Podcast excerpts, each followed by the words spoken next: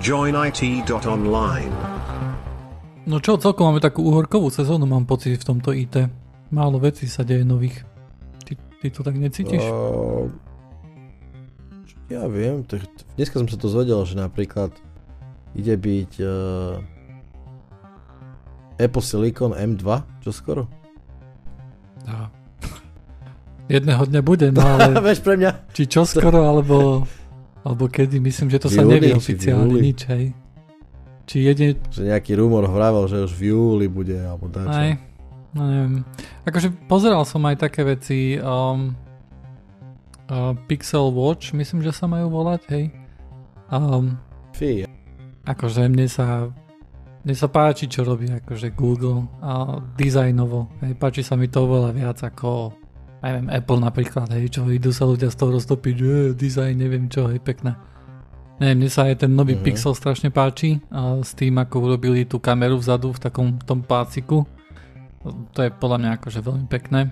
A je to aj originálne, hej, nevyzerá to ako každý iný mobil zo zadu. A tie hodinky, tie vyzerajú také, že sú ako keby také zaoblené a celý... Akože je to leak, hej, neviem, ako v skutočnosti naozaj budú vyzerať, hej. A nie je to hlavne nejaký render? Je, samozrejme, že je. Ja som takedy dávno videl, neviem, či to náhodou nebolo ešte vtedy, keď sme riešili Pixel, že bol presne aj, že Google Watch, Pixel Watch, neviem ako si to nazval, a bolo to také ploché, také, proste to bolo. Ja mi tu píšu, že to bol taký čisto render. Myslím, že aj teraz je to iba render, hej. Ale... V takých pastelových farbách to celé bolo presne ako je ten ich materiál design. Áno.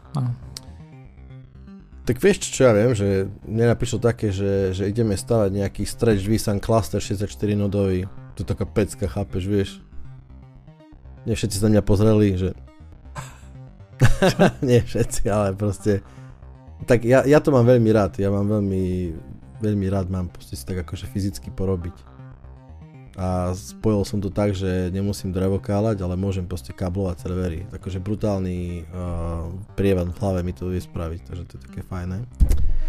Takže toto vnímam ako... že si tak fajne oddychnem. Teda ty sa tešíš na reálnu akože fyzickú prácu v datacentre, hej? Hej, stále čoraz viac, no ja si to takedy aj sám akože vyhľadávam, keď už není čo, tak idem dačo zrútim, vyhorím a potom to opravím. Musím povedať, že tomu toto som nikdy nerozumel a nikdy rozumieť asi nebudem, ja také veci...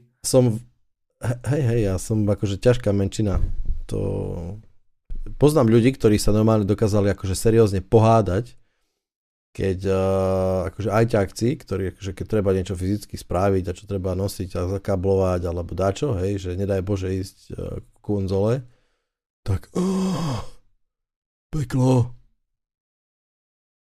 Ja som iný. Hej. Horší.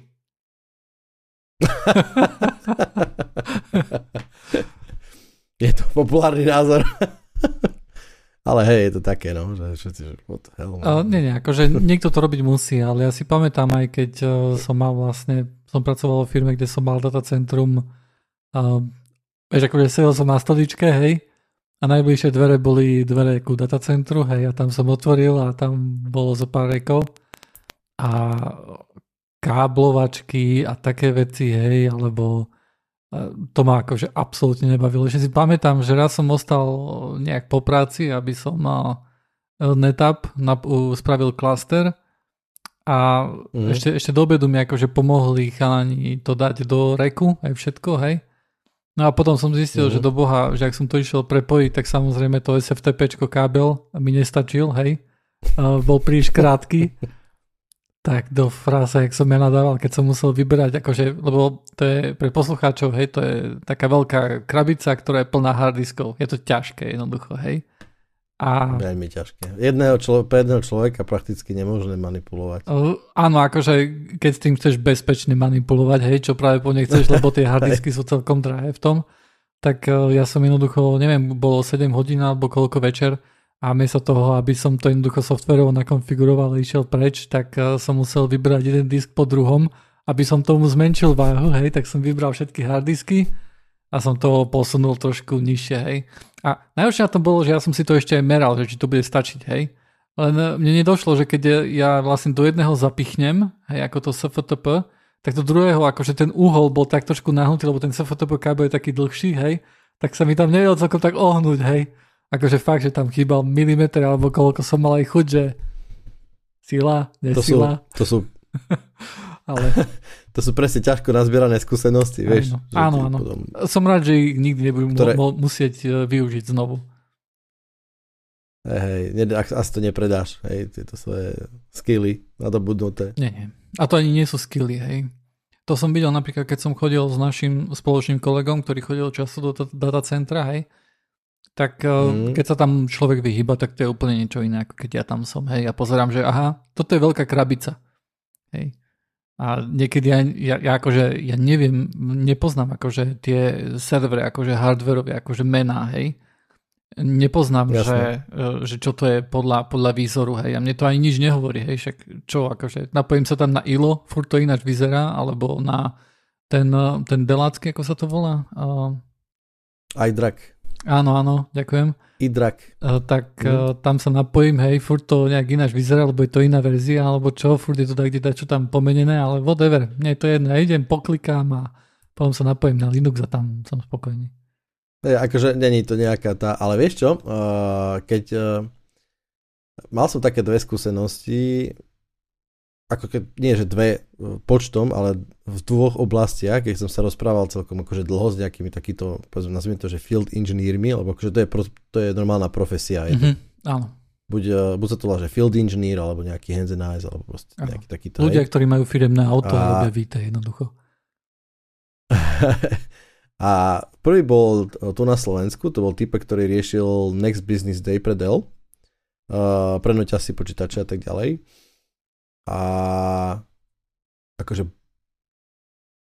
jasné, v princípe to nie je nejaký akože zásadný, nazvime to, že premýšľací job nejaký, hej, že musíš akože fakt premýšľať, že čo ako myslíš nejaký algoritmus, alebo vieš, proste nechcem to nejak znevažovať, ale viem si predstaviť aj joby, kde akože fakt musíš porozmýšľať nad niečím, keď chceš niečo akože dosiahnuť, hej, niečo možno vymyslieť, možno niečo vhodne nakombinovať z toho, čo už vymyslené je a tak ďalej.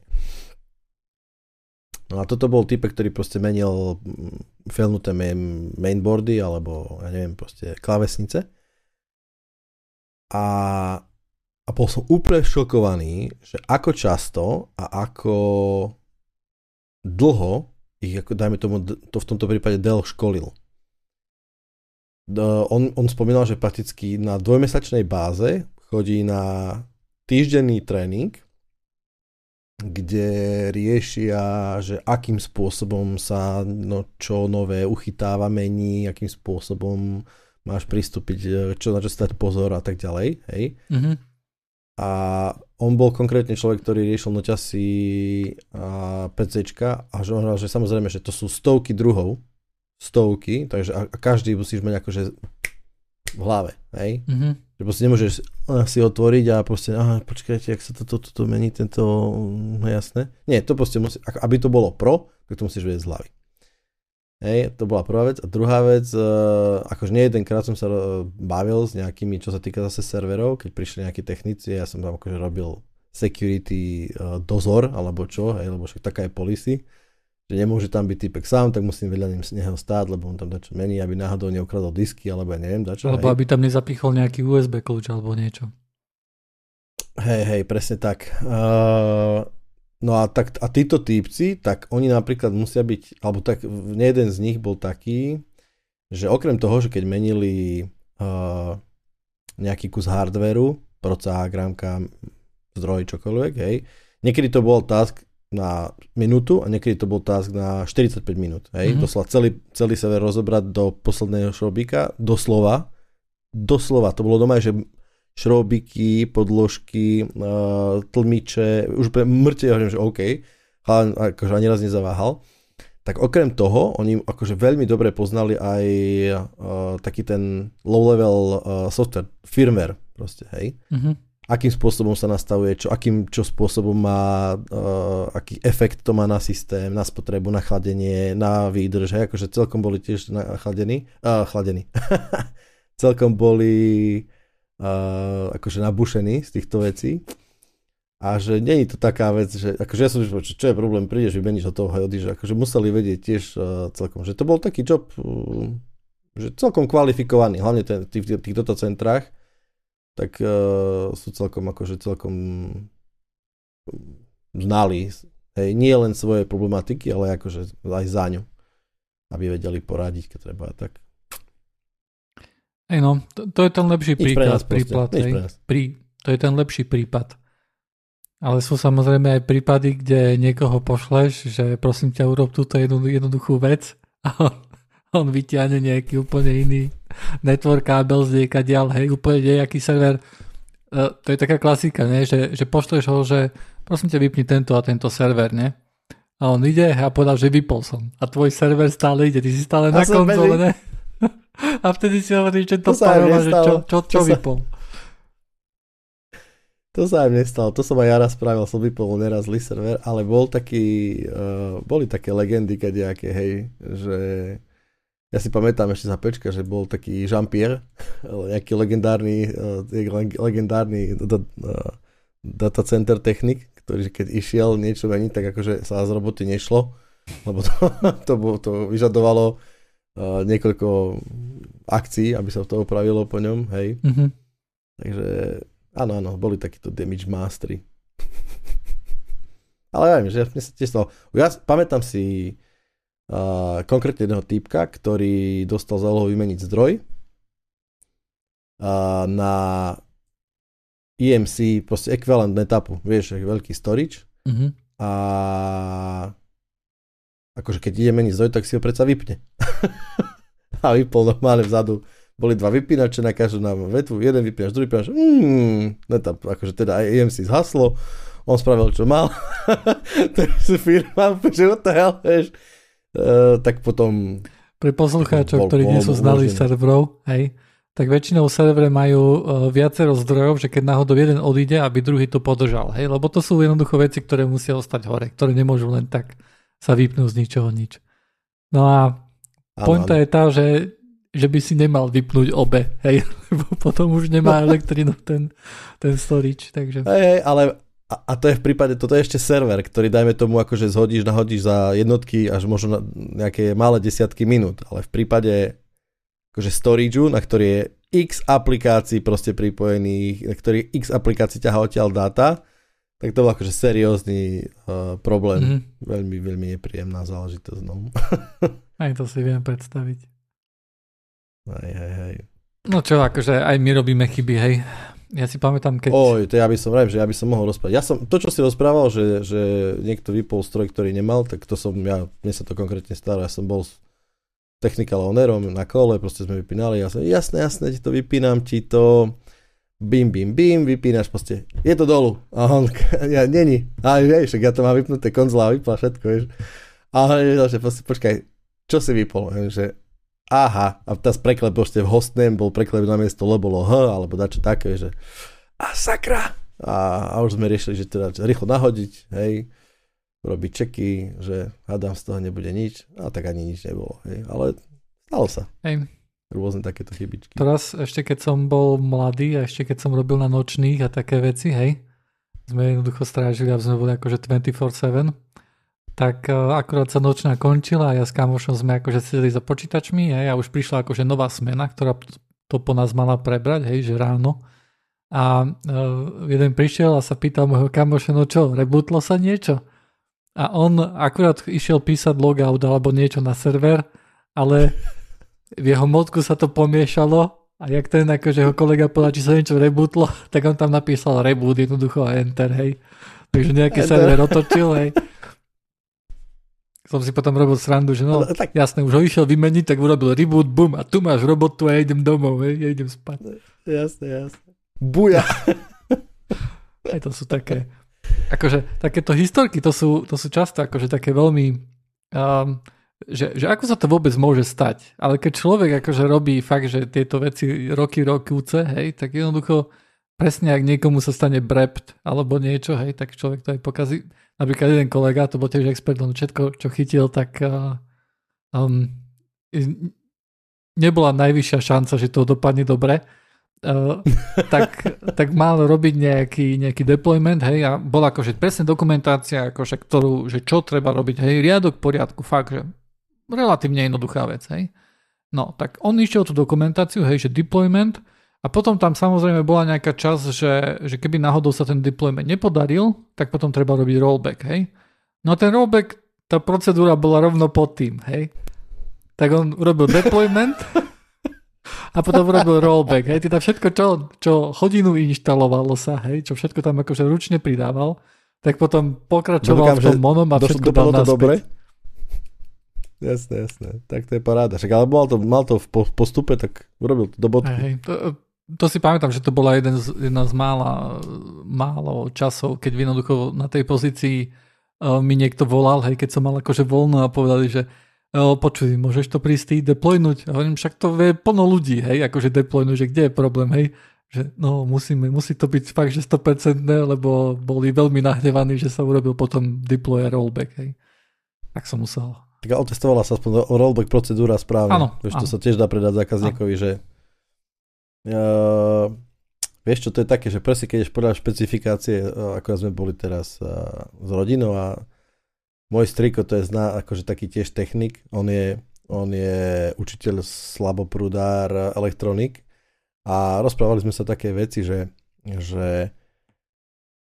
to je to, že ako presne mal, niekedy by si mal dodržiavať presne postup a niekedy nie. To je len taká tiež anekdota alebo taká zvláštnosť. Že predstav si, že nejaká veľká firma proste dostala zákazku, alebo tak to poviem, jedna veľká firma zadala inej veľkej firme zákazku na veľké rotory do elektromotorov, ale obrovských. Hej? Mm-hmm. To je tá časť, ktorá proste v strede sa točí, tak to sa volá rotor.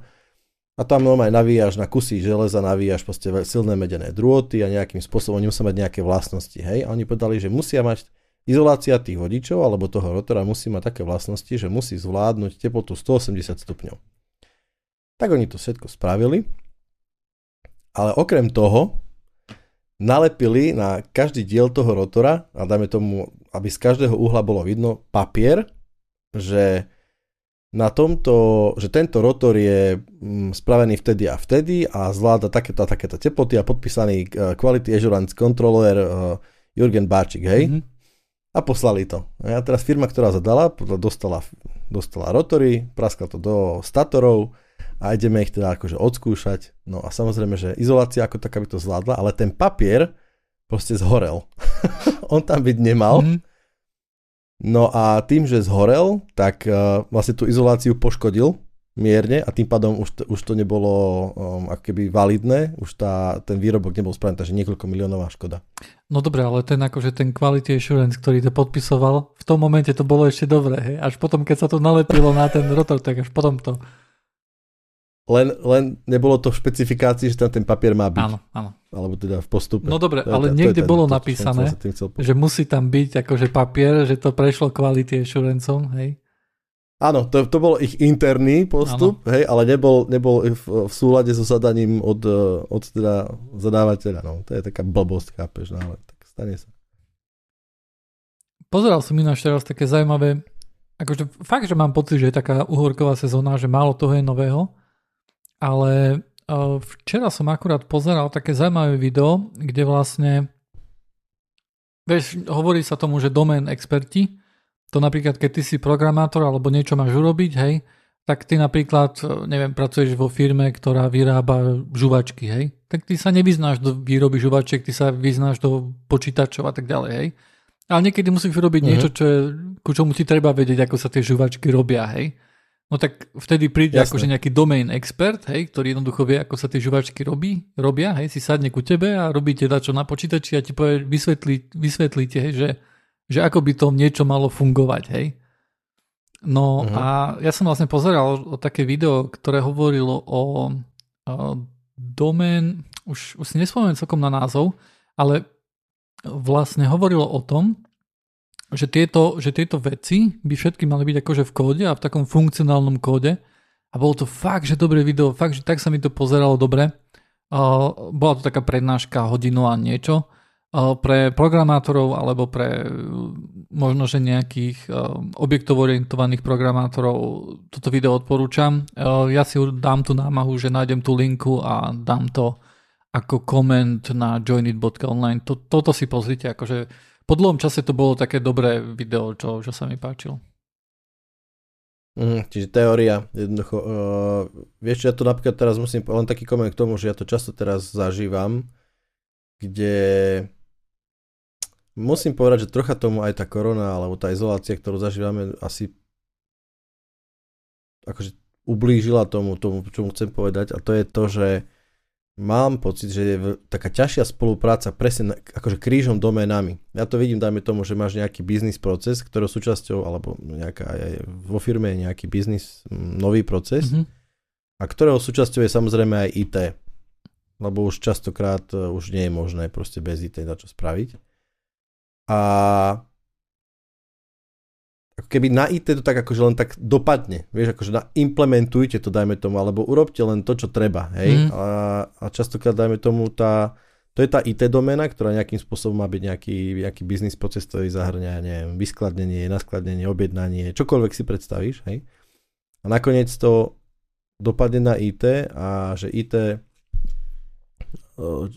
povie, že počkať, ale že nám to, ak to ideme robiť takto, tak to kompletne rozvráti isté procesy, ktoré máme.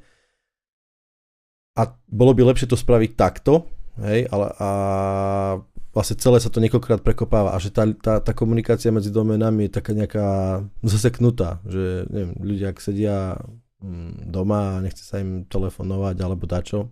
Že niekedy mal som pocit, že to išlo tak prirodzene. Hej, teraz. Ja som nikdy nemal ten pocit. Neviem. Ja viem, že ty si tento antipocit. Nie, akože nemyslím tak, že som, samozrejme, pocity sú zlé a tak ďalej, hej. Iba tvrdá logika, ale ja som mal stále pocit, že jednoducho, keď ti dojde, lebo máš nejakého architekta niekedy alebo tak, čo ti povie, že ako by mala vyzerať nejaký environment, hej. A vtedy to dáva väčšinou hlavu a petu. Hej, často sa mi stávalo, že sa mi zdalo, že niektoré detaily neboli dostatočne premyslené, hej, ale whatever. Hej, to môže byť jednoducho, keď niečo zhora, vieš, akože dizajnuješ. Ale keď prišli akože nejaké veci, ktoré boli nie z IT sféry, hej, to znamená, že niekto mal nejaký requirement a napríklad nebol ITčkár, alebo nebol akože z nejakej tej domény, hej, to stačilo, že prišiel nejaký networkač a mal predstavu o tom, ako by mal vyzerať jeho server, hej, alebo niečo také, hej. A ja veľmi často akože som mal pocit, že tie prvotné requirementy jednoducho boli veľmi, veľmi zlé, hej. A veľmi často som mal pocit, že trebalo si nad tým, s tým človekom akože sadnúť a povedať, že no dobre, aký máš problém, čo naozaj chceš, hej. O čo vlastne ide. Áno, presne, o čo vlastne ide, hej. Pretože to, čo ty tu hovoríš, hej, akože to dáva nejaký... Keby som to spravil, nebol by si spokojný. Akože často mám taký pocit, hej, že keby som spravil to, čo ty tu na odo mňa chceš, hej, tak ja som na tom zabil veľa času zbytočne a ty si nedostal to, čo si chcel, a nedostal si to tak dobre, ako by to mohlo byť, keby som nad tým normálne porozmýšľal. Ale na to všetko treba čas. Ale vo všeobecnosti mám pocit, že je taká náročnejšia vôbec komunikácia, nejaká taká medzi tímová, taká, neviem, nechcem to zase projektová úplne, ale a keby tým, že napríklad, ja si to vysvetľujem, možno nie úplne dobre, ale tým, že sme doma, hej, a tá komunikácia je ťažšia, objektívne je podľa mňa ťažšia, lebo ľudia sú na koloch, tým pádom podstatne viacej sú na koloch, a tým, že sú na koloch, tak to teda, častokrát to trvá dlhšie. Hej, lebo si nemôžeme skákať do reči, nemôže to byť také akože diskusné, je to skôr také, že riadený monológ, hej, povedzme to tak, tak dochádza jednoducho k tomu, že ľudia k tomu majú takú nechuť, ja to akože vidím to aj v rôznych tímoch, kde som a tak, alebo menšiu chuť, nie že nechuť, a potom riešenia, ktoré vypadávajú, nie sú úplne optimálne, ani suboptimálne, sú skôr také... A keby to úzke videnie jednoducho nastávalo. Hej, že toto je môj problém, tento ja vyrieším a whatever. Hej. Také niečo. Hej, že to mi presne pripadlo, to, čo si spomínal, že proste to môže byť veľmi dobré video, proste jednoducho, kde, akože, kde sa jednak, keď máš domenového experta, nie je to od vecí sa s ním porozprávať, aj keď sa to netýka na prvý pohľad možno problému, ktorý človek má, alebo dač také. Hej, akože možno, že máš pravdu, hej, ja to akože tak veľmi nevnímam, ale tak moja práca je veľmi taká samostatná, hej, že prakticky ja sa s veľmi málo ja prakticky sa s nikým neradím, hej. Ja si ráno sadnem, hej. Hej, lebo je možno, že technická je dobre zadefinovaná už, hej. Ale ja znamená tomu som častokrát súčasťou projektov, kde niekedy som úplne, že ops, že úplne riešiš len tie procesy, ktoré sú už dávno známe, len to je, netreba ti kecať. Niekedy som súčasťou nejakých implementačných tímov, kde riešime, vymýšľa sa akože riešenie na nejaký problém. Mm-hmm.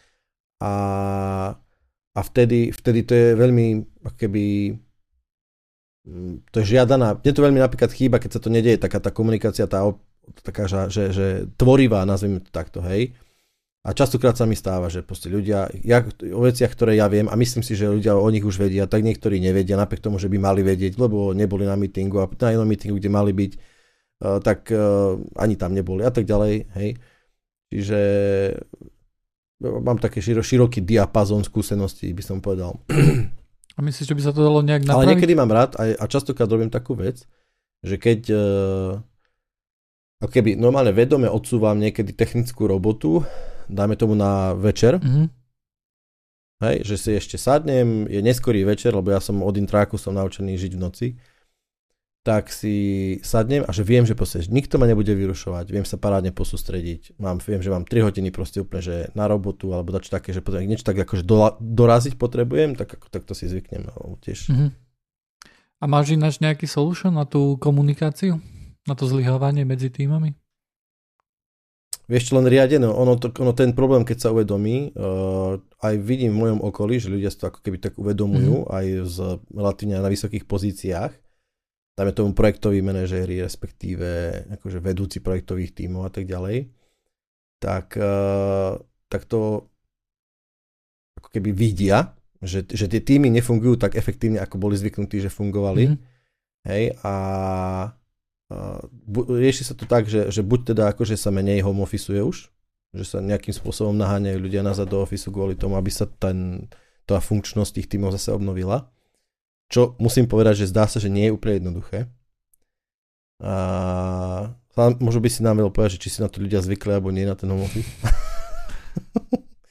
a druhá vec je to, že proste prvá vec, akože veľmi dobré, že si to uvedomujú. A tým pádom, dajme tomu, to riadenie tej diskusie je iné, ako keď vieš, akože, lebo ty si tie zvyky o tom, ako dajme tomu fungujú zápisy nejakých meetingov a ako sú výstupy z nich, preniesol z toho, že keď ste mali meetingy spolu, dajme tomu, mm-hmm. hej. Akože myslím fyzicky. Áno.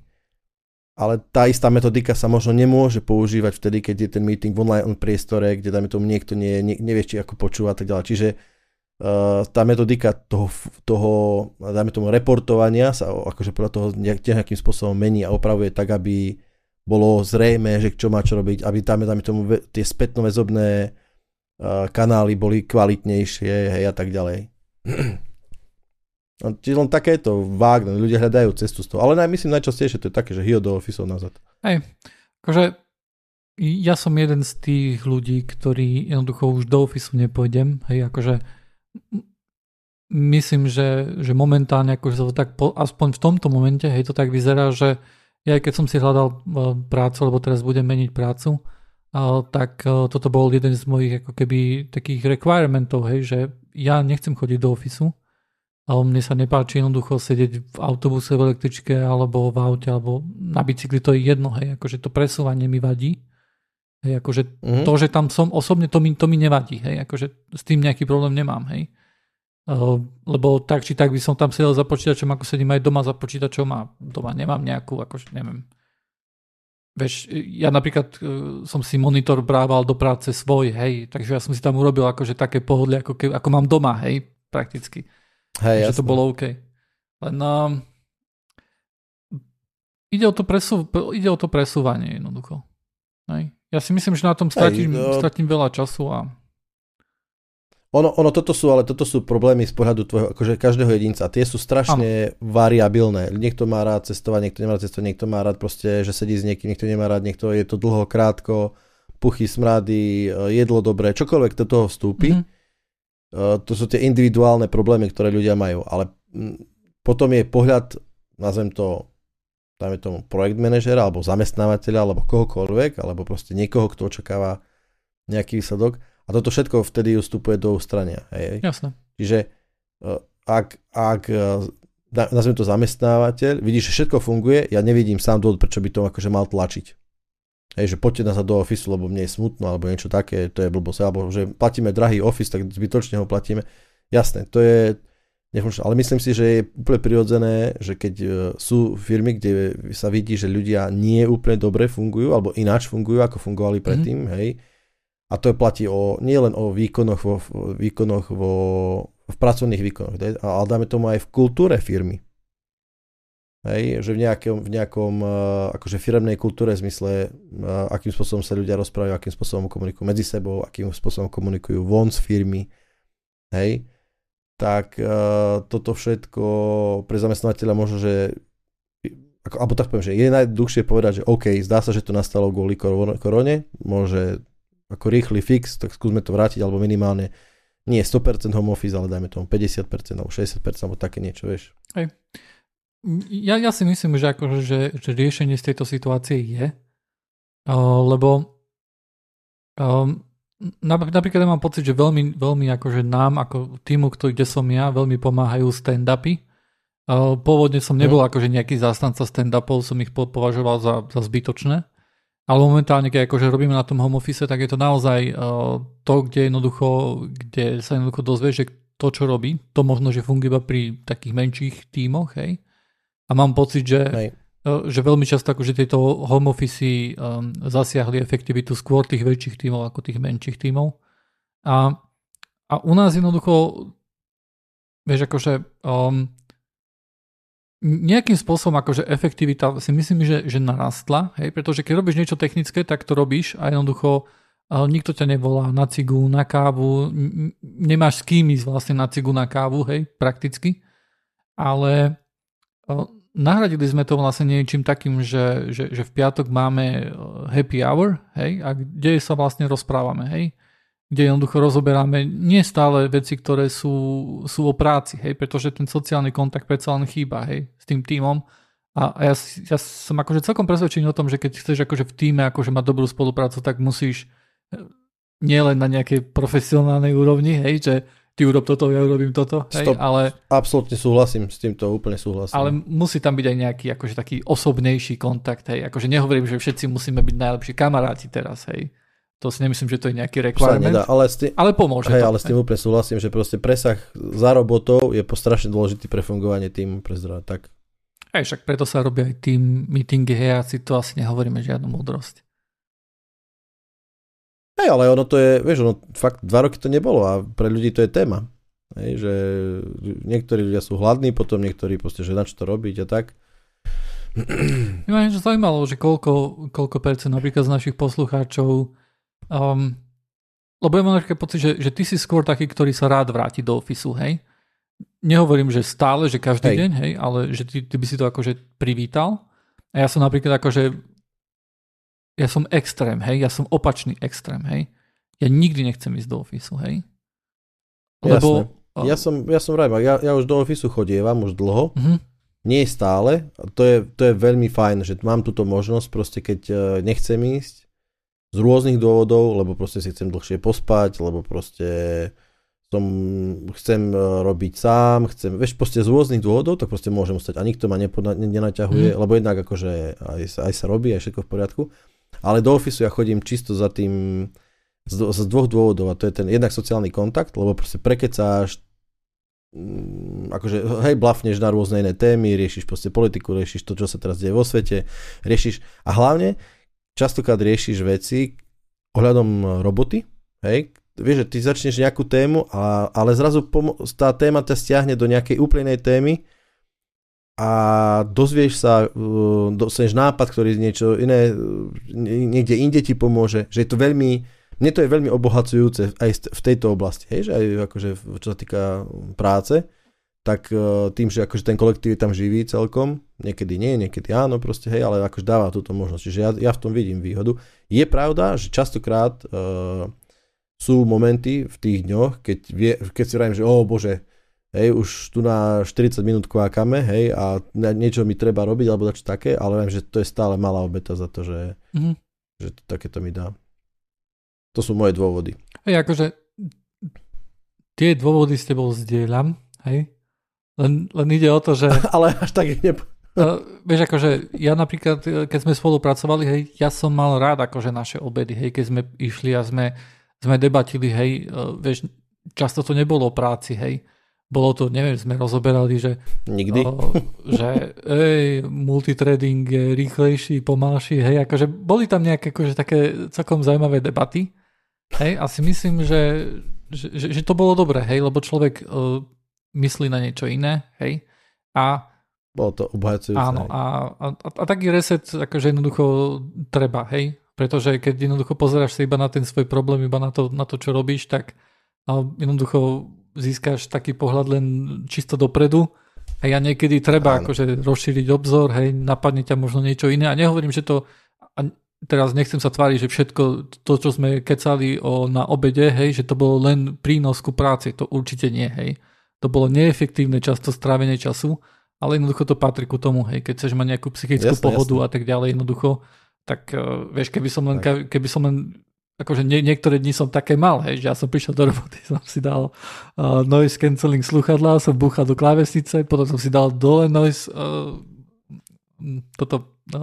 sluchadlá a išiel som domov, hej, a celý čas som s nikým nepohovoril. Hej. Jasné, však ale to je pohoda.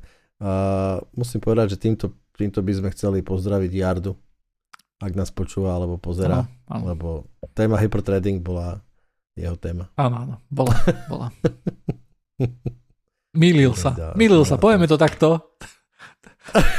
Teraz sa nemôže ani brániť, ani nič. Jednoducho, ani vám nebudeme, drahí poslucháči, hovoriť, že čo tvrdil. Jednoducho, Jarda sa mýlil, to je to, čo si musíte zobrať do života, hej, to keď v noci vás niekto zobudí, hej. Tak, Jarda sa mýlil, áno. Tak. Dobre, toto by sme mohli uzatvoriť. Ja som, vieš čo? Intro. Tak poviem, že... Intro. Čítal som si dneska o tom, napadlo ma to len tak, že čítal som si dneska o tom, že ako vo svete tam útok, tam útok, tam neplecha, myslím v zmysle kybernetický útok. Som si povedal, že možno by nebolo od veci troška o tom porozprávať zase z nejakého teoretického pohľadu. Tak by som porozprával. Porozprávaj. Pretože to je celkom interesting téma a konkrétne som si vybral tú takú, poviem, podľa mňa celkom zaujímavú, jednoduchú zároveň tému. Lebo takto, kybernetické útoky sa dejú rôznymi vektormi. Hej? Aby som zoširoka začal. Dejú sa na úrovni akože social engineeringu, hej, to sa tak ten legendárny hacker, jeden z prvých, alebo ja neviem, z najznámejších, hej, Kevin Mitnick, tak myslím, že o ňom bolo aj pár filmov o ňom, ak si dobre pamätám, že neviem vôbec, ako sa volali, ale viem, že boli o ňom. Ty by si možno vedel? Nie, to už je veľa rokov, čo tak sa pozerali. A tak aj nejaký dokument, ale on bol taký hacker, presne, že on nebol technicky nejaký dobrý, ale on bol akože veľmi zručný sociálny hacker v zmysle, že dokázal ľudí presvedčiť, že je zamestnanec nejakej firmy, alebo dokázal ľudí v telefóne presvedčiť na niečo, hej. A hlavne sa to robilo podstatne ľahšie, pretože bolo toho málo. Hej? A ľudia, ktorí sa nebáli vtedy takéto niečo spraviť, tak jednoducho boli takí, že tá dôvera bola niekde úplne inde. Teraz musím povedať, že zase títo indickí skemery skúšali teraz to na moju sestru. Hej, a ona akože úplne automaticky zareagovala na to, že jasné, to je blbosť, žiadne také, hej, vieš, proste človek je uvedomelý, keď není v IT, lebo proste o tom počúva stále v správach a tak ďalej. Mm-hmm. Nestále nevolali. No, čiže to je, že od social engineeringu alebo dačoho, tak potom sú rôzne iné vektory, kde sa rôzne akože chyby v softvéri využívajú, kde doslova dochádza akože k exploitácii softvéru na diaľku alebo lokálne a teda sa získava nejaká výhoda na tým, kde sa môže dojsť. O tom sme rozprávali v minulých dieloch. Hej, to bol veľmi známe, to také nabúranie do codebaseu SolarWindsu, kde sa zaniesol malware, ktorý sa potom skompiloval v rámci vývoja softvéru, dostal sa do firiem a tým pádom tá nejaká akože útočnícka skupina mala prístup cez tento softvér do rôznych podnikových sietí. Hej. To je komplexný útok, ktorý sa podaril. Je to vlastne zmes častokrát, hej, social engineeringu, nejakých technických znalostí a tak ďalej. A v tomto prípade, čo ja idem rozprávať, budem rozprávať o DOSe alebo DDoSe a ako sa dosahuje a ako sa robí, tak nejde v princípe ani tak o hacknutie alebo kreknutie nejakého softvéru, akože hackingu v správnom slova zmysle nejak. Ide skoro o dopretie služby, lebo to je akože literál, doslovný preklad DOS je denial of service, teda akože odopretie prístupu alebo odoprenie služby. A to si môžeme predstaviť tak, že je nejaký server alebo nejaký systém, ktorý poskytuje nejakú službu, hej, a my spravíme takú nejakú aktivitu, ktorá spraví to, že ten systém prestane túto službu poskytovať. Napadá ma teraz, dajme tomu, dedinský rozhlas. Hej. Úplne jednoduchým DOSom pre dedinský rozhlas môže byť, dajme tomu, keď si pustím nejaký iný, môj vlastný dedinský rozhlas, ktorý bude hovoriť blbosti alebo niečo také, tak v princípe ten užitočný signál sa stratí. Hej. A iný príklad môže byť, keď máte nejakú web stránku a na tej web stránke jednoducho sú nejaké dôležité informácie. Ja urobím také aktivity, ktoré tak zahltia ten web server, že on prestane rozlišovať alebo prestane jednoducho, nemá resursy na to, aby bol schopný vyhovieť všetkým požiadavkám. A teraz, ako sa to robí? Sa to robí tak, že sú tzv. Amplifikačné, no tak to poviem, zo začiatku. Robí sa to tak, že jednoducho spravím taký veľký počet požiadavok na nejaký server, že ten prestane byť schopný odpovedať. Obrana proti takémuto jednoduchému nejakému by bola jednoduchá. Hej? Že niekto, kto zistí, že na tento server prichádzajú útok a požiadavky z nejakej, povedzme, IP adresy, tak zarežeme túto IP adresu a hurá, server odpovedá, pretože moje požiadavky, ktorými som zahlcoval ten web server, dajme tomu, tak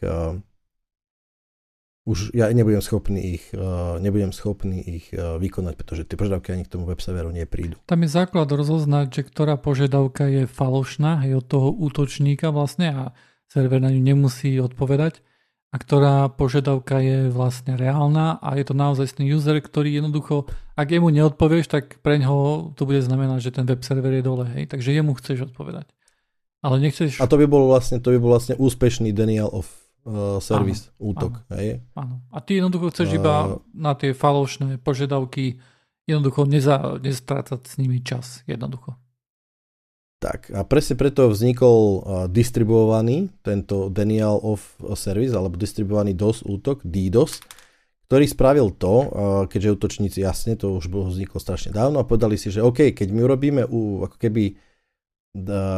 Zašleme požiadavky na nejaký web server z milióna rôznych zdrojov, tak sa tomu správcovi toho web serveru veľmi ťažko bude rozoznávať, čo je užitočné a čo nie je užitočné. A je to skutočne veľmi, veľmi, veľmi účinná metóda, ktorá funguje doteraz. Je to biznis okolo toho obrovský. A podstatnou ako keby súčasťou tohto je, že ten útočník prípadný musí získať kontrolu nad množstvom rôznych počítačov, aby bol takýto útok schopný spraviť, aby to bolo naozaj distribuované, kvalitne distribuované. Čím viacej takýchto počítačov alebo uzlov po svete, tým je tá distribuovanosť je lepšia a tým pádom je aj ten útok akože lepší. A takéto uzly alebo počítače sa spájajú do tzv. Botnetov, pretože tie počítače, ktoré útočia, sú tzv. Boti, čiže automaticky riadené počítače, ktoré nejak vykonávajú centrálnou zadávané príkazy. A preto sa to volá botnet. Musím povedať, že som asi pred pár rokmi urobil taký pokus. A myslím, že som už o tom hovoril aj tu v podcaste. Keď som skúsil oskenovať proste veľké, vysoké milióny IP adries, lebo som si o tom čítal, že to už niekto iný spravil, tak som tomu neveril, tak som to skúsil aj ja. A skúsil som oskenovať milióny IP adries a vyskúšať na nejaký konkrétny port a vyskúšať sa tam na nej prihlásiť nejakým štandardným menom a heslom.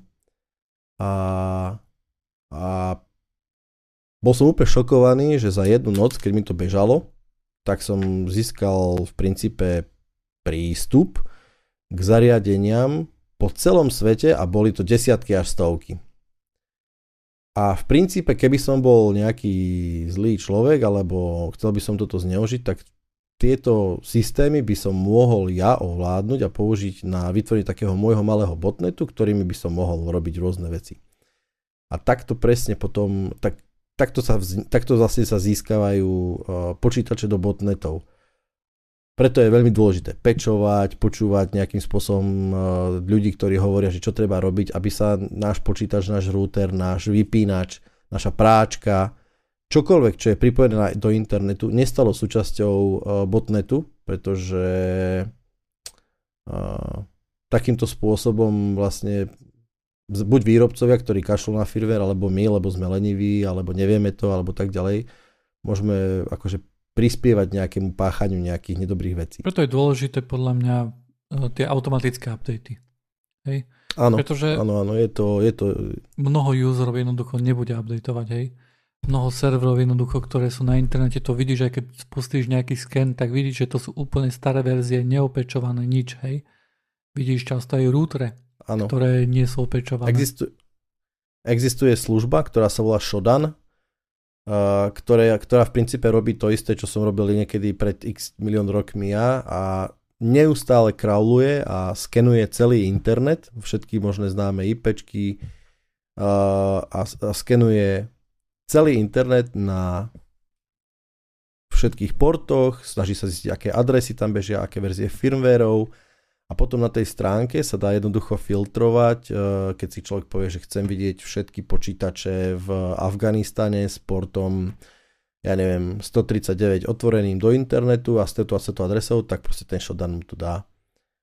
Myslím, že sa volá Shodan tá stránka, hej, tá služba. No a teraz podstatná vec. To je krok k tomu, aby dajme tomu človek, nejaký útočník urobil nejaký útok. Teraz vstupuje do hry ďalšia záležitosť a to je tzv. Amplification attack. Toto je veľmi, veľmi často používaná metóda, keď nemusí to byť úplne Dobre, idem od začiatku, aby to bolo zrejme. Keď mám milión serverov alebo milión počítačov v botnete a každý z nich za každú sekundu pošle request na môj web server, tak môj web server musí spracovať milión requestov za sekundu. Hej? Teória teraz ťažká. Podstatou tohto je, že dajme tomu, ak má tá veľkosť toho requestu, dajme tomu 1 byte, tak je dosť dobre možné, že ak je web server dobre nastavený, tak by to teoreticky mohol zvládnuť. Preto keď treba, tak sa využívajú rôzne metódy, ako zosilniť takýto útok. A zosilniť ho v zmysle, akým veľkým, v zmysle veľkosti v bajtoch alebo v bitoch, akým veľkým útokom sa nejaký každý takýto počítač bude podieľať na tom celkovom útoku. A na to sa používajú tie zosilňujúce útoky. A to v princípe spočíva v tom, že existujú na internete služby, ktoré ja dám otázku na nejakú službu, ktorá tá otázka má, alebo request, má málo bajtov, má malú veľkosť, ale odpoveď je veľká. Úplne najklasickejším príkladom takéhoto niečoho je otázka na DNS. Hej. DNS je služba, ktorá prekladá mená na IP adresy. A teda môj počítač, keď sa spýta, že hej, DNS server, na akej IP adresy je stránka slovensko.sk, tak on môže odpovedať veľmi krátko, hej, ale zároveň, keď sa ho dobre spýtam, tak tá odpoveď môže byť veľmi veľká, v zmysle veľkosti akože tej odpovede. Tak a táto vlastnosť sa dá použiť na posilnenie toho útoku, pretože keď ja tú odpoveď toho DNS servera, dajme tomu, nasmerujem, že neodpovie mne ten DNS server, čo by mal, ale ako keby odpovie tak, že tú odpoveď pošle na ten server, na ktorý chcem zaútočiť, tak ten server môže byť akože veľmi výrazne preťažený, hej. A toto sa volá amplification attack, alebo v tomto konkrétnom prípade je to DNS amplification attack. Bolo to veľmi časté, stále sa to deje.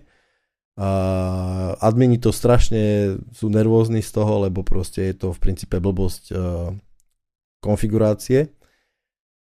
A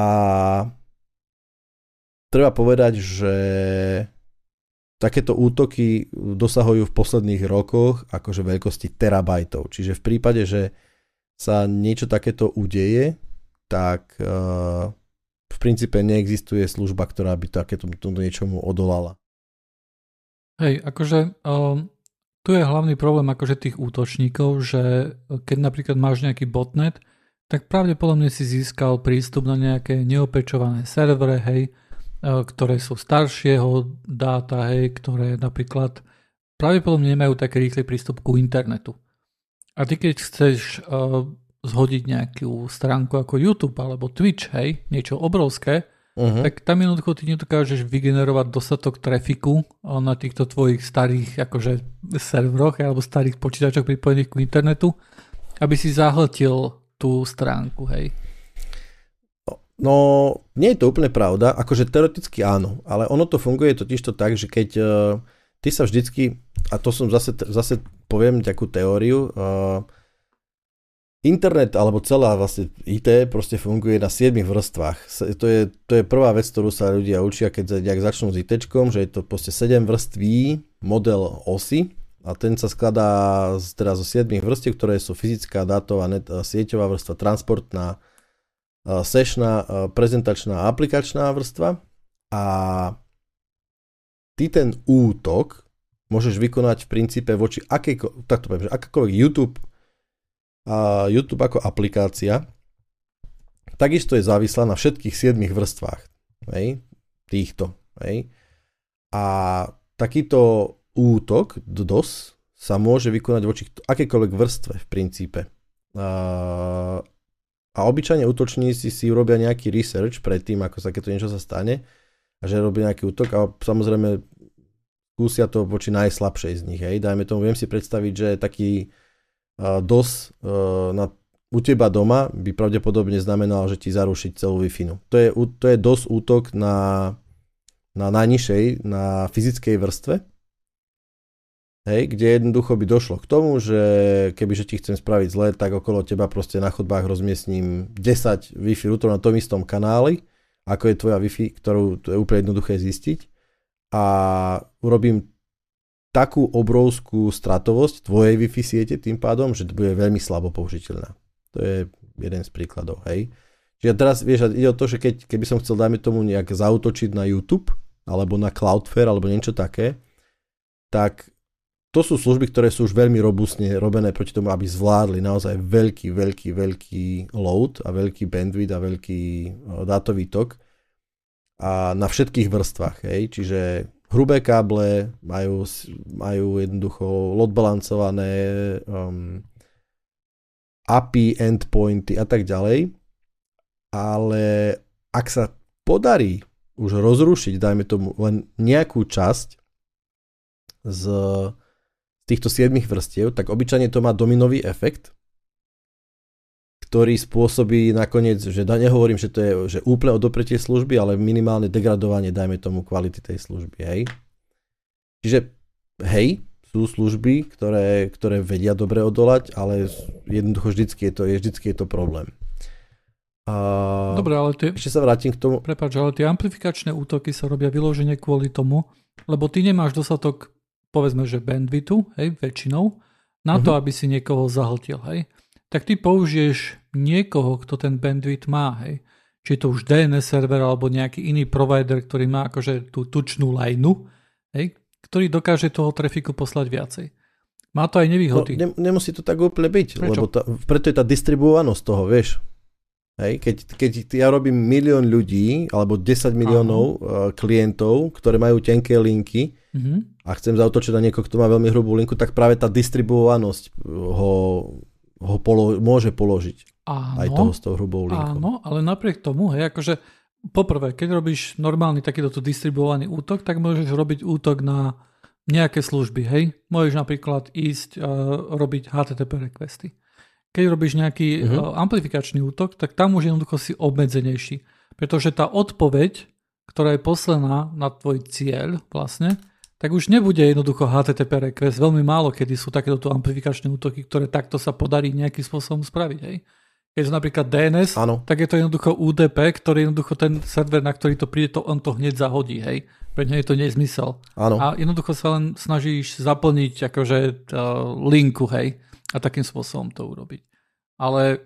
Môžeš, áno, súhlasím, že toto je špecifický prípad takéhoto útoku, ktorý tým pádom mierí na nejakú tretiu vrstvu alebo na prvú vrstvu, hej, že buď na fyzickú, že káblom viacej nepretešie, alebo dajme tomu fakt ide o to, že po ceste ten nejaký router sa z tých množstva UDP paketov zblázni a nebude stíhať. Ale tieto amplifikačné útoky tiež často sú distribuované, hej? To nie je, že jeden DNS server jednoducho chytí, lebo to by sa veľmi ľahko akože odblokovalo niekde ešte predtým, hej. Ale jednoducho posielaš to na viacej DNS serverov a tak ďalej. A ináč, myslím, že akože keď tak nad tým rozmýšľam, tak DNS je na to asi tak najviac náchylné, lebo je to UDP, hej. A tam jednoducho vieš jednoduchšie falšovať IPčku klienta, ktorý vlastne toho, lebo ten útočník vlastne povie, že moja IPčka, on si ju zmení tajne na toho, na koho chce útočiť, hej. A povie, že potrebujem request na tohto a tohto, hej. A on ten DNS server pošle odpoveď na tú falošnú IPčku, hej, čo je akože IPčka toho cieľu. Áno, tam je to jednoduché. Ani TCP samozrejme nie je úplne problém, hlavne keď sa dá akože ten paket sa dá spúfnuť tak, ako potrebujem, keď sú metódy, ktoré alebo operačné systémy, alebo prístup k jadru, kde môžeš si doslova vytvoriť ten paket, ako ho potrebuješ. To je to presne tak, ako vravíš, že UDP je fajn, ale presne dáme tomu, namiesto DNS-ka bolo NTP amplification attack, kde takisto bola chyba v NTP protokole zneužívaná na zosilnenie týchto odpovedí a povedzme, že NTP serverov je habadej po svete. A bolo to mrznuté obdobie tiež po chvíľku na svete, kde sami distribuovaný takýto útok prebiehal. Keď už sme sa tu posunuli, treba povedať, že mne stále príde, že ako úplne najjednoduchšia obrana voči tomuto, takémuto niečomu je, a myslím, že na to existuje aj RFCčko, že vlastne správcovia sietí, hej, a to, že každý počítač je spravovaný nejakým správcom siete, by mal jednoducho zakázať, aby z ich siete odišiel paket, ktorý má inú zdrojovú adresu, ako je tá jeho sieť. Ja osobne si myslím, že tým pádom by došlo k rapidnému poklesu nejakých takýchto amplifikačných zosilňujúcich sa útokov, pretože teoreticky by neboli možné. Hej, vymyslím si, ty máš Orange providera, nie je možné, aby z tvojej siete odišiel paket, ktorý má zdrojovú adresu niekoho úplne iného. Mohlo by sa diať tieto zdrojové útoky v rámci siete, to s tým sa dá súhlasiť, ale to by sa už dalo potom odhaliť nejakým, dajme tomu netflowom, alebo tak, ale toto mi príde ako úplne šialené, že takéto niečo sa tvrdo ako keby nevyžaduje na úrovni autonómnych systémov, hej, že autonómny systém je zase systém, kde veľkí provideri Telekom, BGP, Hurricane Electric, VNet, ktokoľvek, proste kto chce tak a má veľa IP adries, tak má tzv. Autonómny systém a toto globálne rutovanie medzi veľké celosvetové sa deje na úrovni autonómnych systémov. A tam by som jednoducho viem, že to je problém aj zdrojov, pretože každý takýto paket musí byť skontrolovaný a keď ich mám trilióny za sekundu, tak to môže akože byť nejaký takýto problém. Ale jednoducho toto pravidlo, keby som ja bol despota a keby som jednoducho mal tú moc, aby som zaviedol nejaké pravidlo, ktoré musí platiť na celom globálnom internete, ináč proste budete odpojení od siete, tak toto. Hej, že proste odchádzajúci paket zo siete musí mať zdrojovú IP adresu len v rámci tej siete. A TCP handshake tiež veľa vecí rieši. Hej, pretože ten server, ktorý vlastne chceš zneužiť na ten amplifikačný útok, potrebuje rutovať odpoveď ku tebe, hej? A ty ju musíš odchytiť, hej? Teda tam už potrebuješ byť trošku tak man in the middle, aby si jednoducho TCP, keď akože nechceš použiť nejakú chybu nejakého protokolu, hej, čo stále môžeš, samozrejme.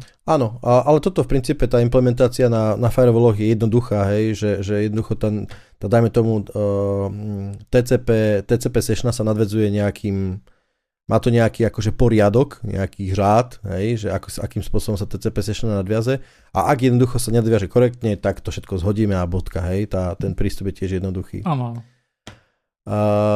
Čiže asi toľko toho, dúfam, že som trocha porozprával zrozumiteľne o tom, že ako takéto útoky fungujú a že čo by sa s tým dalo robiť a čo sa s tým hlavne nerobí. Hej, možno, že to nie je len otázka akože toho resursov, ale možno, že to je otázka bordelu. Určite. Hej, alebo dajme tomu, ja osobne myslím, že existujú siete, ktoré z toho aj ťažia. Ktoré doslova sú akože sa predávajú takýmto spôsobom na trhu, že OK, my sme dobrá sieť, odkiaľ sa dajú, dajme tomu, riadiť takéto útoky, alebo minimálne môžu byť silnou súčasťou takýchto útokov, hej. To si nemám ilúzie, že takéto niečo sa tiež nedeje.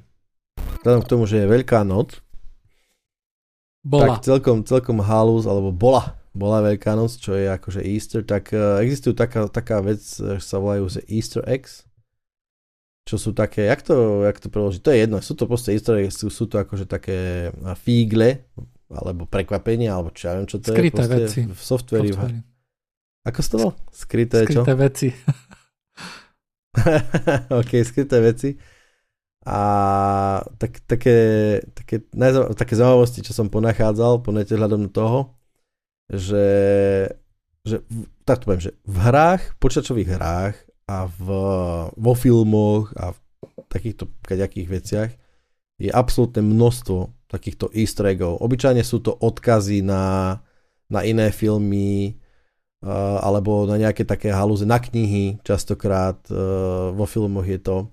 Len som si pozrel napríklad, že v GTA 5 v hre je obrovské množstvo easter eggov, kde dajme tomu, sú tam kontajnery, ktoré sa podobajú na robotov z hry Borderlands, alebo sú tam ľudia oblečení ako nejakí hrdinovia z filmov, napríklad je tam typek, ktorý stále nosí bundu ako hlavný hrdina z filmu The Drive, čo je taká škorpionová bunda. Sú tam špeciálne miesta, hej, ktoré očividne nie je to náhoda, hej, poviem to tak, že tie easter eggs nie sú náhodné, hej, že by si niekto povedal, že toto je náhoda, že takúto textovú sme použili, nie, tí programátori akože intentionally, proste vedome išli do toho, že spravia nejakú takú vec, ktorá sa bude podobať, hej, sú tam v GTAčku sú proste miesta hlboko ďaleko v mori, ďaleko od pobrežia, kde žiadna normálna akože misia sa nedeje, tak je tam proste ako keby uzáver kanála, ktorý sa strašne podobá na, tuším, nejaký kanál z filmu The Lost alebo niečo také. Čiže v hrách a vo filmoch je toho obrovské množstvo, ale povedal by som o pár veciach, ktoré sú zase z IT sveta, podľa mňa sú úplne perfektné. Musím povedať, že úplne takýto old school mám úplne najradšej. Osciloskop Hewlett Packard, pretože Hewlett Packard kedy robil hlavne veci, ktoré nie sú úplne tak ako teraz, že počítače, tlačiarne a tak, a software. Robil rúry, mikrovlnky nerobil, ale robil rúry, robil osciloskopy a takéto kadejaké kalkulačky a podobne. Tak ich osciloskop HP P4600B po stlačení konkrétneho postupu tlačítok ovládacích, tak sa spustí na jeho obrazovke Tetris, ktorý sa dá hrať úplne bežne, akože úplne normálne, je to hrateľná verzia Tetrisu. Ďalej, dajme tomu Infineon, to je firma, ktorá vyrába mikročipy pre rôzne spotrebnú elektroniku, tak ona, ich čip PMB 5703 mal vypálený v rámci, nie v rámci, v jeho procesore, keď ste ho proste akože parádne zväčšili, tak bolo napísané, že if you can read this, you are too much close, a rozmer tých písmenok je 99 mikrónov. Hej, čiže keď niekto vyrábal masku, ako ako sa robia proste litografické masky na výrobu procesorov, tak niekto si tam urobil proste vtípek, napísal proste do počítača, že proste if you can read this, you are much too close. A je to proste v procesore. A ďalšia vec, ktorá mi úplne perfektná príde, že je Apple, sa to volá, že Apple Mighty Mouse, to je typ myšky od Apple. A ona má ako keby, tak niekedy boli myšky, ktoré neboli laserové, s laserom v neviditeľnom spektre, ale boli doma aj viditeľné, bolo to červené svetlo. A že keď sa akože zdvihla tá myš nad stôl a chvíľku sa s ňou nič nerobilo, tak to svetlo sa zmenilo na ako keby projektor a projektovalo to myšiu hlavu. Úplne pre mňa perfektná vec. A ďalšia vec, klasika v Androide, keď sa klikalo dlho v nastaveniach na verziu Androidu, tak sa obyčajne otvoril nejaký Easter egg, buď tam bol nejaký candy bar, alebo tam bolo nejaká, ja mám momentálne teraz hodiny. Hej, také tie, jak sa to volá, material design hodiny. To je veľmi známe. Alebo Chrome, keď nejde internet a napíše Chrome, že teda je no internet, tak je tam taká tá dinosauria hra, ktorá proste sa môžete hrať v browseri nejakú hru. Úplne geniálny easter egg mi príde s telefónom OnePlus. Keď si otvoríte OnePlus telefón, konkrétne to bolo verzii 3 alebo 3T, kalkulačku a napíšete tam 1 plus a dáte akože sa rovná, tak to nedá žiadny výsledok, ale napíše tam nejaký, že flagship killer alebo niečo také. Lebo oni boli dlho také, že OnePlus je akože flagship killer značka. Vo Windowse takedy starom boli ďalšie easter eggy, Office 97, napríklad v Exceli bol Flight Simulator, ktorý sa dal hrať.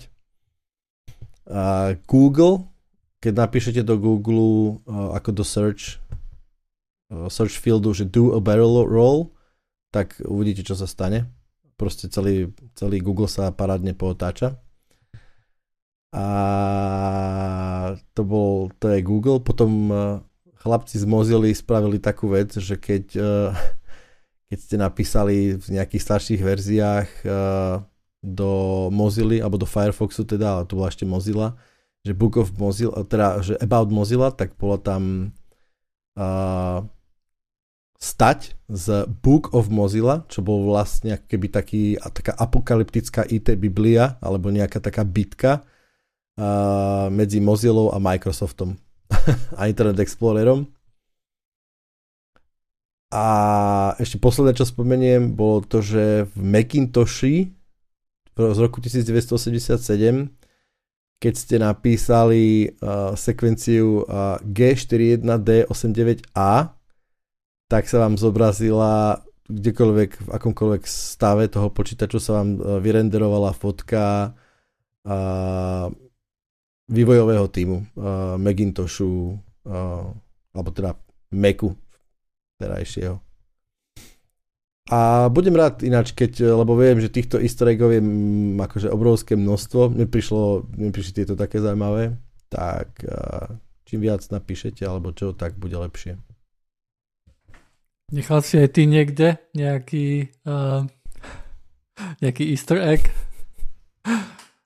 Možno nechtiac, napríklad ako, neviem, slabé slovo, ale ešte také. Ináč, veľmi často sme sa bavili o tom, že ako sa dá obrániť v IT firme pred tým, aby nejaký zamestnanec, ktorého jednoducho vyhodíš a ktorý nenávidí firmu alebo niečo, že dá do kronu nejakú vec, že RMRF o rok, jednoducho. A za každým, kým ešte pracuje vo firme, tak to jednoducho vypne, to hešne ten jeden deň alebo čo. Takže na tým sme sa veľmi často bavili. To nie je síce taký celkom pekný easter egg, ale tiež je to easter egg nejakým spôsobom. A veľmi vážny. Ale ja som nechal zo pár easter eggov. Napríklad, keď som v jednej firme vlastne, keď som setupoval ešte nízko, to je veľmi stará technológia, tak... Tam som urobil niečo také, že potreboval som kvôli nejakej issue medzi HP, Unixom a Linuxom a nejakými verziami, som potreboval rozoznávať, že aká verzia to je, aby to poslalo na správny servis. Už si to veľmi nespomínam, akože je to veľmi, veľmi veľa rokov, ale keď si tam poslal nejaký akože message, ktorý nedával zmysel a nebola ani jedna verzia, ani druhá verzia, tak ti odpovedalo, akože TCP paket to má v tom TCP pakete, keď si akože otvoril TCP dump, tak tam bolo napísané, že čo to trepeš, to nedáva zmysel. OK, pekné. Ešte co, teraz som si spomenul ešte to, ale to nie je úplne easter egg, ale veľmi sa mi to páčilo, keď to bolo nejaký akože snippet kódu, kde, a to je strašne známe, podľa mňa aj poslucháči poznajú, že snippet kódu, kde bolo napísané, že zahašované nejaké číslo, že 154, a teraz pod tým bol kód a zase bol pod tým zahašované, že inkrementujte to číslo hore o jedno, že koľkokrát ste sa snažili opraviť túto rutinu a nepodarilo sa to. Myslím, že to bolo niečo také, že koľko hodín ste strávili, že pridajte ku tomu, že koľko hodín ste sa snažili rozlúčiť, čo to robia, alebo niečo také. Presne, to mi príde strašne fajné tiež. Ináč, poslucháči, miesto toho, aby Dušanovi môžete písať easter eggy, ale mne napíšte easter eggy, ktoré vy ste spravili, aby ste ma inšpirovali. že keby ja som niekde chcel nechať easter eggy, lebo mňa to furt napadne až potom, vieš, napríklad, že setupoval som mod pre 1000 serverov, alebo koľko. Až potom ma napadlo, že no farasa, mohol som na každý, neviem, z tých, napísať, že Vlado je najlepší, alebo čo. Ale vlastne. Ja to si nedával, ako na každý. Aj si. A tak vieš, lebo to už by nebolo easter egg, lebo to už by bolo ľahko odhaliteľné, ale keby to bolo akože tak trošku viacej skryté, lebo úprimne, keď sa napájaš na server, koľkokrát si naozaj prečítaš mod the message. Podľa toho, aká je, ja som robil veľmi dlho, že dynamický message of the day, ktorý akože seriózne dával nejaké infošky a to je pre mňa geniálna vec, že proste hneď po pripojení vieš, že čo a ako, Keď tam nejaký banner, tak je to, to je o ničom presne. A aké veci si tam dával? To je celkom zaujímavé. Vieš čo, obyčajne som tam urobil také veci, čo rýchlo potrebuješ očakovať, že v akej si verzii, aký si patch level, nejaké basic veci o systéme, čo má, aký je voľný swap, a častokrát som tam dával, dajme tomu, kto bol posledne prihlásený, do akej domény je joinutý. Také proste veci, ktoré ti celkom rýchlo, na prvý pohľad vedia z diagnostik, ako keby pomôcť, že OK, toto je systém v tomto environmente a takto zhruba vyzerá. Že nepotrebuješ to akože ťahať zo systému. OK, makes sense. To ma nikdy nenapadlo. Dobre, ja som chcel porozprávať jednu vec, na ktorú nás upozornil vlastne jeden z poslucháčov, ktorý sa volá Manik SC na Discorde. A vlastne dal tam linku o tom, že Cloudflare má už vlastný merač rýchlosti alebo speed test internetu, A tak ma napadlo, že to má celkom dobrý zmysel niečo takéto tu urobiť, keď si niekto ako Cloudflare, pretože poznáme určite, že že keď máte nejaký internet, tak veľmi často je taký rýchly, ako vám reklamuje to ISPčko iba na speedtest.net, hej? Alebo iba na fast.com, alebo niečo také, hej? A napríklad myslím, že ten fast je, myslím, že to je Netflix a tým pádom vlastne ak nejaké ISPčko chce mať veľmi dobrý, akože veľmi rýchly access na fast, hej, tak tým pádom bude mať rýchly prístup aj na Netflix. A ma napadlo, že možno, že toto je jedna z takých vecí, ktoré Cloudflare s týmto sleduje, hej, že keď jednoducho usery začnú testovať na tomto speed teste a začnú volať ISPčkarom, že hej, však si platím za 100 megabit a tu na Microsoft majú 50, hej. Tak možno, že vieš, ako si povedal ISPčka, že je toho veľa, ľudia sa furt stiažujú, no dobre, spravíme tam nejaký lepší peering, hej, a bude, aby tam mali tých 100 megabitov naozaj a tým pádom Cloudflare získal, hej, však akože rýchlejší prístup na ich server a oni jednoducho takým spôsobom si zarábajú, hej. Bože, konspirácie, kde sa pozrieš? Myslím, že s touto stránkou Fastcom, myslím, že o tom bol nejaký development blog od Netflixu vyložené, kde písali, že áno, že akože za vznikom tejto služby bolo niečo takéto, hej, že chceli jednoducho zaručiť, že chceli, aby to ľudia používali a dali to jednoducho do tej istej zóny, ako sú Netflix servere, vyložené kvôli tomu, hej. Bacha, akože ono to rôzne speed testy vedia byť rôzne manipulatívne, to je fakt. Hej, že vrajím, že aj čo sa týka Netflixu, akože mal som tu čest robiť trocha s ich infraštruktúrou a to je ako niečo podobne ako Google, hej, že Google tiež má napchaté kešky kade tade a veľmi závisí, akým spôsobom meriaš nejakú rýchlosť internetu a veľmi závisí od toho. Čiže dajme tomu takýto Cloudflare speed test môže byť kľudne akože celkom užitočná vec, fakt. Tak aj nie je to malý hráč a keď máš na Cloudflare dobrú rýchlosť, nie, tak... A hlavne ja mám Cloudflare, lebo oni sú veľmi zdieľní. Oni fakt, akože ja to hovorím tretíkrát, že ten ich blog je super. Oni píšu krásne veci o veľa veciach, čo sa týka ako veci fungujú a takí sú, hej, že robia si svoj biznis a robia ho pre mňa dobre a to je super. Hej. Oni nahradili, ako takedy bol Google, hej, že don't do evil, a že oni boli, Google bol the good guys, hej. Tak teraz myslím, že takú povesť má skôr Cloudflare. Cloudflare, hej. To bolo dávno, čo Google mal povesť good guys. To už veľa rôčkov dozadu. Amen. Dobre, máme ešte niečo? A dnes už nič. Dobre, tak ďakujeme poslucháči. Tentokrát sme tu boli len dvaja, chýba nám tu náš šéf.